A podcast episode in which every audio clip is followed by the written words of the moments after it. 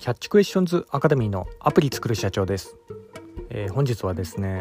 IT 大手のリストラは連鎖的に起こるものというようなところでお話の方させていただきたいと思います。私のこちらの番組はですね、主に YouTube で配信させていただいておりまして、 YouTube の方はですね iPhone アプリの作り方、ラズベリーパイによるリモートサーバーの構築方法、それから最近やっております NFT の DAO プロジェクトとして IT エンジニアのコミュニティなども運営したりもしております。こういった情報がお好みというような方いらっしゃいましたら、 YouTube の説明欄ですね、そちらに情報を記載しておりますので、こちらからもぜひよろしくお願いいたします。 YouTube でアプリ作る社長と検索していただいたら出てくるかと思います。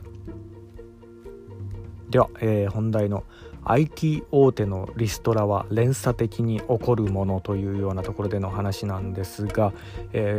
ついこの間ね、Twitter の、大量解雇、これイーロン・マスクが、思いっきりやった、エピソードについてお話しさせていただいたところもありましたが、それに追随するような感じでね、いろいろ IT 大手が今こうリストラやってるようなところありまして、例えばFacebook のメタ社とかね、それからAmazon までもがこうリストラに動き始めたというようなところで、今ニュースにぎわってるようなところあるんですけど、これ、今までがね IT バブルみたいなところがあったので、来るべきしてきたかなというような感じなところもありますが、にしてもね、1万人ぐらいの雇用をいきなりスパッて切るのは、さすがアメリカ企業とでも言えますでしょうか。結構残酷にいきますねというようなところですよね。その背景としてはですね、ここ最近ね、米国中心に景気がちょっと悪くなってきたかなというような、特にねハイテク株がですね、株価とかね上がりすぎてたっていうようなところもありましたけど、結構な感じで暴落してしまってですね、おそらく企業としても資金繰りがうまくいかなくなってきてるのかなというようなところもありますかね。もともメタ社はね、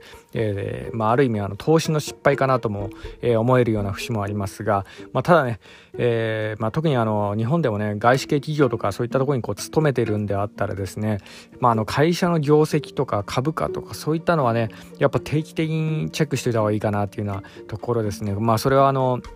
何も投資目的ではなく、自分のね勤めてる企業の、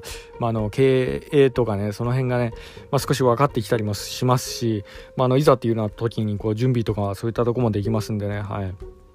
で、特に買収とかね、株価暴落とか、投資失敗とか、その辺の類はですね、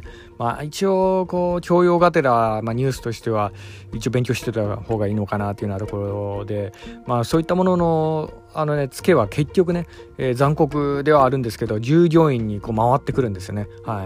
で、これ、日本企業はじゃあ今後どうなるのかなというようなところもあるかもしれないですけど、日本企業はね一般的に雇用形態が安全で終身雇用みたいな、そんな感じで言われているようなところもありますけど、今はねもうだいぶ変わってきてるので、おそらくねアメリカと同じような感じで、何かこう洗練が起こるんじゃないかなというふうなところが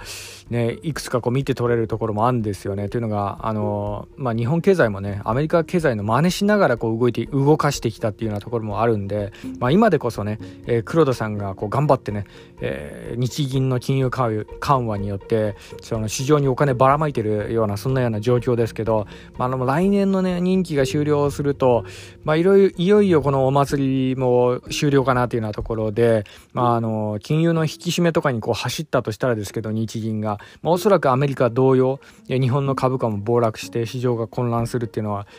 見て取れるような、そういうようなとこもありますよね。日本のがもっと大きいんじゃないかなと思いますけどね。アメリカに比べて全然景気がいいっていうようなレベルではもうないので、物価とかやたらこう上がってしまってますしね。で、給料上がんないみたいな、そんなようなとこありますけど、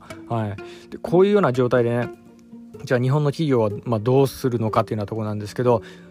これアメリカの企業とちょっと違ってね、従業員を簡単に切れないような、状況でもあるので、これがある意味あだとなってね、自利品状態になって、で会社自体が倒産するっていうリスクにもなりかねないようなとこがあるんでね、こういうような状況はですね、一つこう周囲をよくこう見ておくっていうようなことが何よりも大事かなというようなところですかね。特にね注意が必要なのは、同じ業種とかね、競合他社の状況ね、その辺はですね、純日本企業に勤めていたとしてもですね、こちらはチェックしておいた方がいいのかなというようなところですよね。お隣のね会社でリストラとかそういったのが始まったらね、おそらく次はあなたの会社でもリストラが始まるかもしれないっていうようなところ、この辺はねやっぱその注意しておくべきなんじゃないか、特に IT 系の企業って、業種とかそういったものがね、ちょっとお水なところもあるんですよね、はい、一時期の流行りでこうね、利益とか出してたりするような、そういうような企業だったらね、やっぱ隣の芝生をよく見といて、隣の芝生がね緑じゃなく赤く見えてしまったらね、これはね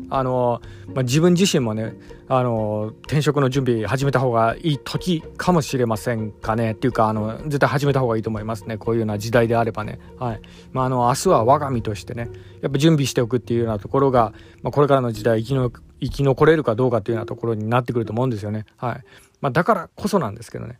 余裕のある時に自分のキャリアとかスキルをこう磨いておくっていうようなところ、この辺がこれから大事になってくるのかな、特に IT エンジニアはね、スキルとかねキャリアを積んでいけばね、他に行ってもやっぱ通用するようなところがあるんで、独特のエンジニアとしてのね、そういう技量ですよね、そういったものがやはり最終的にね自分の命を救えるかどうかっていうようなところになってくると思うんですよね、はい、だからね暇のある時にやっぱ少しずつでもいいんでね、なんか副業とかでもいいですし、また勉強とかねして自分自身を磨いておく、資金を貯めておくっていうのがやっぱこれからの時代重要になってくるのかなというふうなところも、あり、本日このようにちょっとまとめさせていただいた次第であります、はい、本日は以上になります。では最後にいつもと同じ言葉で締めさせていただきたいと思います。 IT エンジニアに栄光あれ。